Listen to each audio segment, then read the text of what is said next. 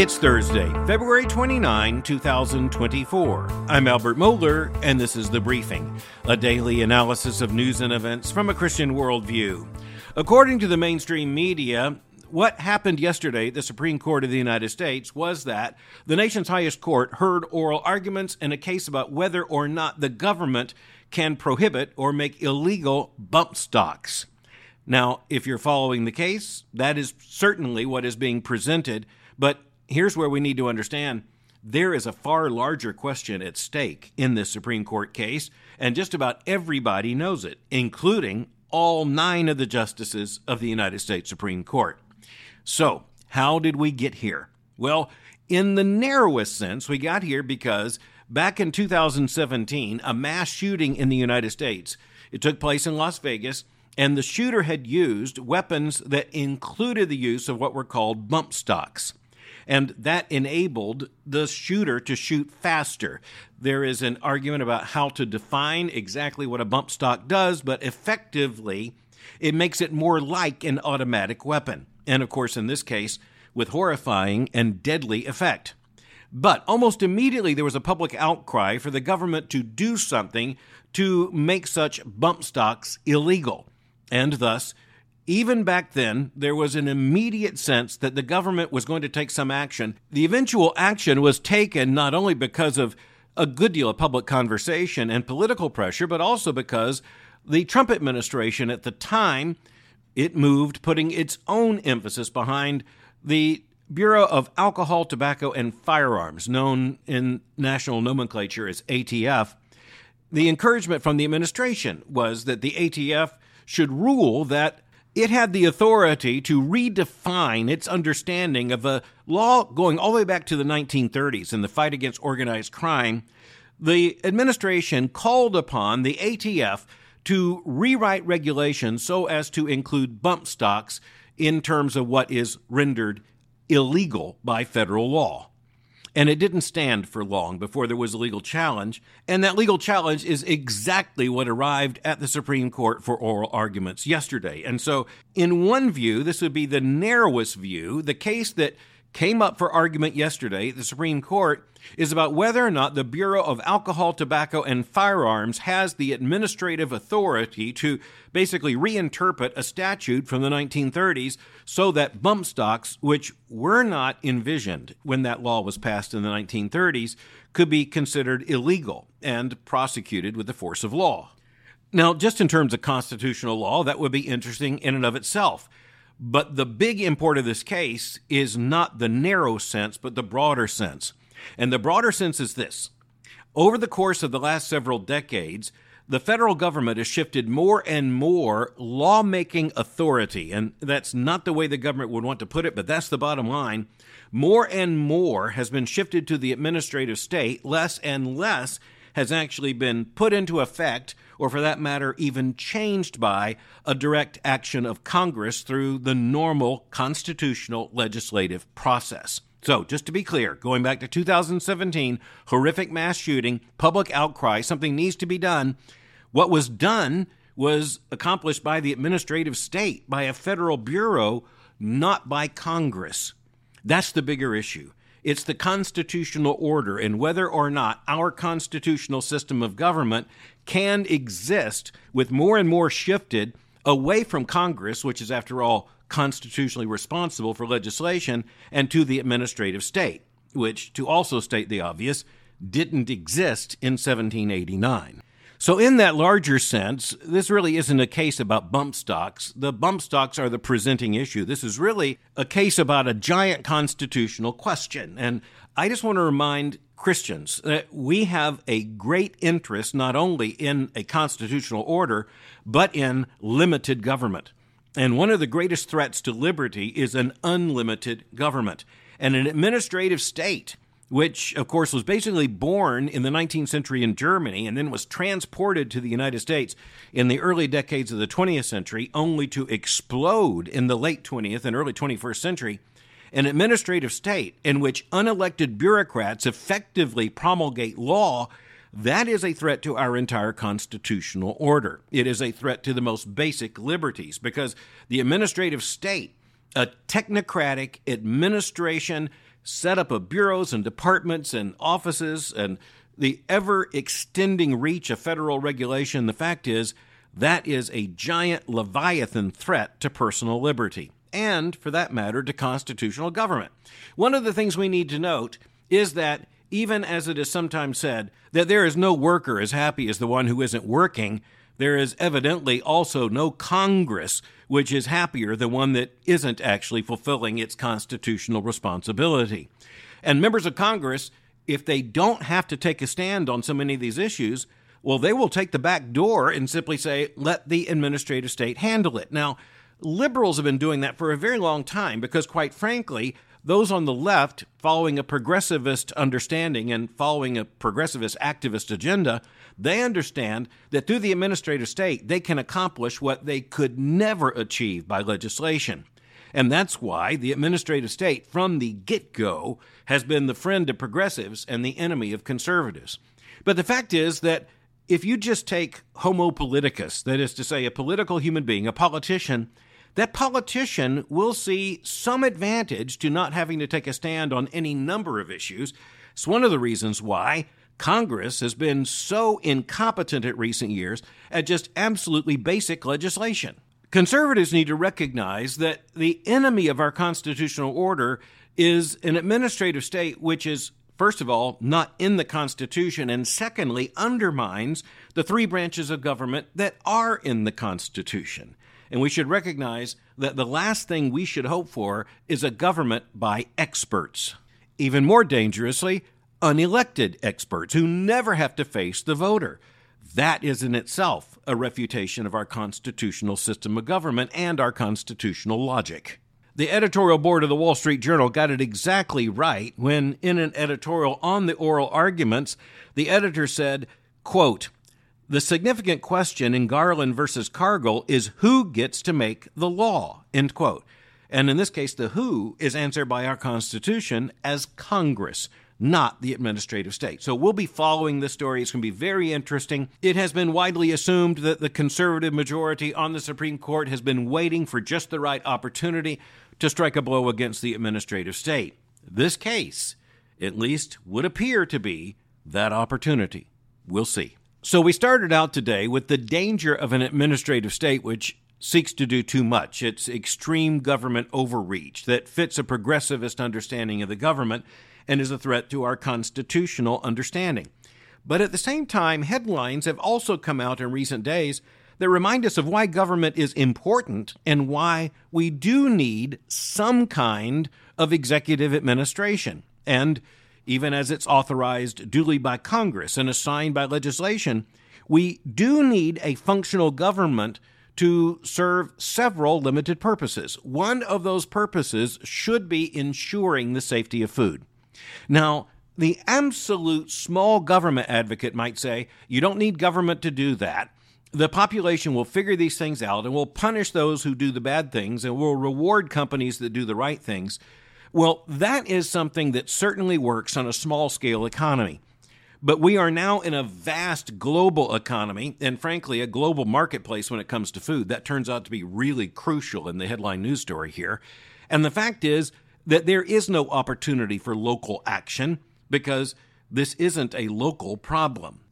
Well, it certainly shows up first as a local problem because children, and this includes babies and toddlers in 44 states, were reported as being victimized by being fed applesauce that included potentially harmful, even toxic levels of lead. And so, yes, that's local in the United States, 44 states. Some of these children registered amazingly high levels of lead, which, as you know, would be very, very dangerous, particularly in the smallest of us with developing brains. But 44 states that sounds at least somewhat local, but in this case, the cinnamon was sourced to Sri Lanka through Ecuador. So the cinnamon in the tubes of applesauce came from Sri Lanka, and then it went to Ecuador where it was processed, and then it went through further processing, arriving in the United States, used by food manufacturers in the production of these tubes of applesauce for very young children. The lead paragraph in the New York Times article says this quote, cinnamon flavored applesauce pouches sold in grocery and dollar stores last year poisoned hundreds of American children with extremely high doses of lead, leaving anxious parents to watch for signs of brain damage, developmental delays, and seizures.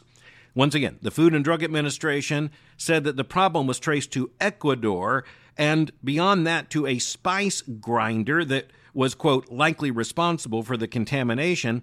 The FDA, once it figured that out, issued an almost immediate cease upon the distribution of that applesauce. But in one sense, the damage had already been done. Now, here's what's even scarier. The reason it was eventually found was that in one family, two very young children, a baby and a preschooler, were found to have abnormally high levels of lead. Out of concern, they were trying to track down the problem. At the same time, the levels of lead skyrocketed. Then, as medical authorities began to look at this young family, they noticed that the lead was not going up in the parents, it was only going up in the children, and thus they isolated what part of the diet was in the food eaten by the children, but not by the parents, and the applesauce pouches immediately were determined to be the problem. And in the pouches, the problem turned out to be not the apples, but the cinnamon and the cinnamon compounding. And of course, now you got Sri Lanka, you got Ecuador, you've got American food companies, distribution companies, you have retailers, including dollar stores, and you have children with too much lead, toxic levels of lead. The FDA determined the problem once it had been reported. Investigation led to sourcing the problem, and eventually the FDA put a cease and desist upon further sales of this tainted product. Now, the reason we mention this is because when you look at the necessity of government, and remember, the Bible makes very clear that some level of government is absolutely necessary. Romans chapter 13 makes that abundantly clear. As we're thinking about what government should and should not do, we do not want an overly ambitious, overly powerful administrative state, but we do need a functional government which does for us what must be done in order to protect, for example, children from exposure to toxic lead levels. Now, once again, if this were a local problem, you wouldn't need the government. If this were a local problem, it could be sourced in a local way and dealt with in a local way. But the fact is, I think we all understand we are all vulnerable to having products that could be sourced from one country in the southern hemisphere to another in Central America and then into the American food system. And if there is no government oversight over any of that, well, vast damage can be done not only to these children, but to all children everywhere, and frankly, to everyone. As conservative Christians have understood for, say, the last several decades, the biggest problem we face is a problem of a big government assuming too much power, unanswerable to the people, especially in the form of an out of control, ever expanding administrative state. At the same time, we understand that it can be a problem for government to be too small, or for that matter, to be incompetent at some basic responsibilities. And when it comes to, say, food quality, we don't want the government thumping melons and handing us self selected bananas.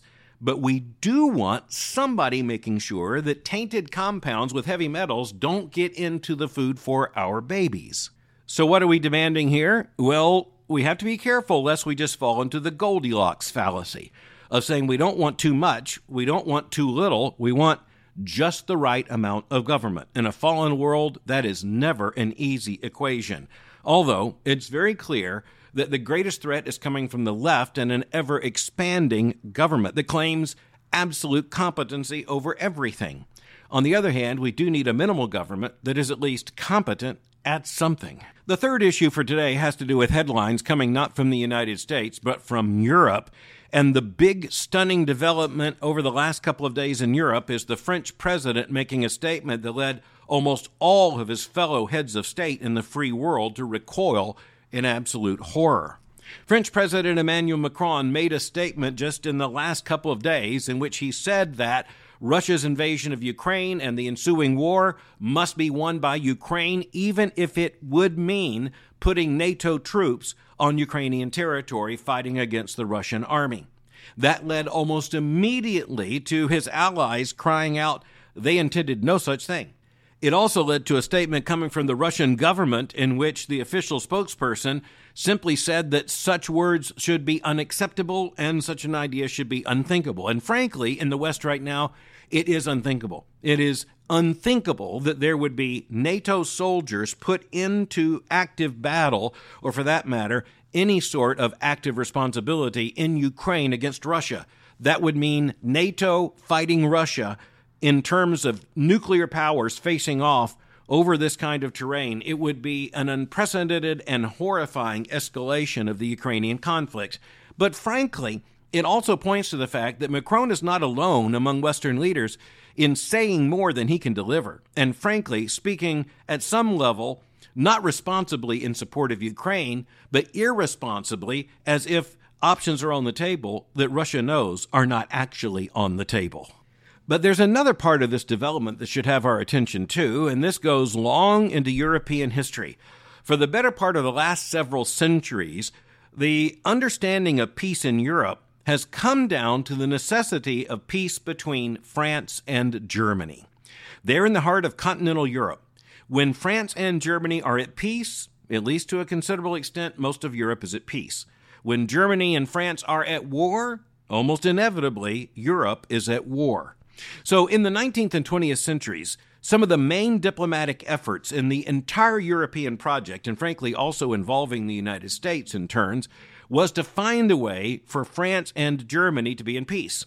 Now, the period after World War II, and let's just remember that World War II was all about Nazi Germany invading France, and of course the Allies fighting against Nazi Germany. But since the end of World War II and the Allied victory, France and Germany have had an unprecedented peace and, frankly, an unprecedented European partnership. And that has led to peace in most of Europe since 1945, which is absolutely remarkable. 80 years of peace there in the center of Europe. Now, with that as background, just understand that when France makes a statement or when Germany makes a statement on a major issue, the other nation has usually been rather quiet in response. Not this time when the French president mentioned NATO troops there in Ukraine, on Ukrainian soil, fighting on the Ukrainian side against Russia, that was too much for the German government. And that government responded with an emphatic statement that it was separating itself from the French president's statement. Just in case anyone missed the point, the official statement said that, according to Germany, there was no chance it would join the French president in that kind of effort. All that to say that we should continue to watch France and Germany in this larger context because this kind of open statement conflict between France and Germany and their two respective governments, this hasn't happened in a very long time. It shows you the pressure there in Europe caused by Russia's invasion of Ukraine.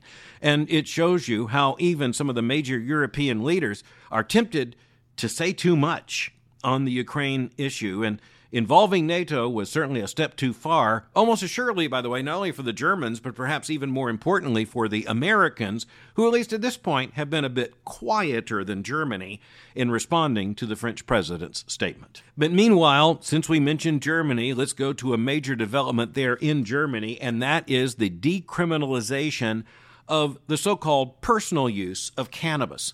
Now, the reason this is so important is because the German legislation is far more liberal than is found in many other places in Europe, which, at least according to many Americans, would be thought of as being rather liberal in itself. Furthermore, I used a very specific term. I said the decriminalization. That means not so much the legalization as if you can sell it like chewing gum in the gas station, but rather it is decriminalized in terms of the criminal consequences of being found with what would be defined by the government as a level of cannabis appropriate for personal use. But the big story in Germany is not just that this has happened in a very conservative state when it comes to this kind of issue, a very conservative government, but the fact that it has moved the needle there in Germany, or would move that needle, from being very much anti drugs, anti cannabis into story to being decriminalized, and frankly, personal use is going to be pretty liberally defined. The reason this is so important from a worldview perspective is that that kind of legal shift that's only possible if there has been a massive political shift. And in Germany, it's also interesting to note that the shift a lot of people are talking about is a generational shift. It's a shift from an older leadership in Germany, an older political class, largely forged in the aftermath of World War II, and a new political class, which is a lot younger. And when it comes to an issue like cannabis, well, let's just say they would use the language of being a lot more tolerant. I think most of us would say they're demonstrating a worldview that's a lot more liberal. Just to point to this situation in Germany and how remarkable the change is, Sam Jones, reporting from Berlin for the Financial Times, tells us, quote, among developed economies, only Canada, where individuals can possess up to 30 grams of cannabis and buy it from licensed retailers, has more liberal laws. In the United States, and again, this is continuing from the Financial Times published in London, in the United States, cannabis is classified as an illegal Schedule 1 drug by the federal government but 24 states allow its use for recreational purposes. End quote. The other thing for us to note from a Christian worldview perspective is that eventually the laws will fall to a level of the tolerated behavior in the public. So, if the fact is that the society begins to tolerate cannabis, eventually the law will tolerate it as well. And so, looking at the situation here in Germany, it's very interesting to see one politician simply speaking of the old prohibition versus the new liberalization. He said, quote, the legal situation cannot stay as it is. It is in no sense acceptable, end quote. Now, that's a very strong statement, but that particular politician's just basically saying, look, the people decided this. It's now up to the Bundestag to follow the people. It's a reminder to us that that's one of the ways moral change takes place. It's not that a society, a government, at some point wakes up and says, you know, this has been illegal for, say, centuries or decades. Let's just all of a sudden make it legal. No, it's change on the ground that eventually leads the government to say, you know, we're not going to be able to prosecute the number of persons who are now breaking this law.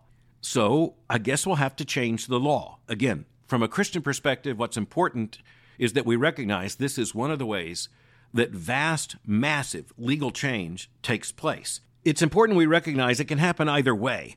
The government can change morality, or a changed morality can lead to new laws. It can work both ways in a fallen world. Frankly, it's important that we recognize both of those ways and understand what's going on. Finally, big political news in the United States. Mitch McConnell, the longest serving party leader in the history of the United States Senate, announced that he will be ending that responsibility at the end of this year. And so, just to put it in perspective, Mitch McConnell, United States Senator from the state of Kentucky since 1985, is going to be stepping down as Republican leader. He assumed that responsibility in 2007. So, you can do the math. It's also important that we as Christian citizens here in the United States, understanding what's at stake in our constitutional system of government, recognize that 100 senators hold a constitutional office, but the party leader in the Senate, whether the Democratic leader or the Republican leader, or depending upon the composition of the Senate at any given moment, the majority leader or the minority leader, those positions don't appear in the U.S. Constitution at all. They appear in the rules of the Senate. That's a very different thing. But given the way the Senate operates, those party leaders have vast power. And arguably, no one has represented an understanding of the United States Senate and its rules, and an understanding of the party leader's role and its work in the Senate. No one has understood those issues better than Mitch McConnell. His statement released yesterday said that he would continue in this role through November of this year, that is, through the election, and then it will be up to the Republican caucus in the United States Senate to elect his successor, the new Republican leader. And of course, Republicans hope at the same time that Republican leader will be majority leader as well. Just in terms of the passage of time, it's important we recognize that Mitch McConnell is 82 years old, so he is well, very close to the President of the United States in age. He was born in 1942, and that's, of course, within the second year of the American involvement in World War II. He has been astride history for all of those years, so many of them in one of the most important roles in the American government. Of course, the announcement yesterday sets off a race for his successor among Republicans in the Senate. But that's another story for another day. Thanks for listening to the briefing. For more information, go to my website at albertmohler.com. You can follow me on Twitter by going to twitter.com forward slash Albert Mohler. For information on the Southern Baptist Theological Seminary, go to sbts.edu. For information on Boyce College, just go to boycecollege.com. I'm speaking to you from Pasadena, California, and I'll meet you again tomorrow for the briefing.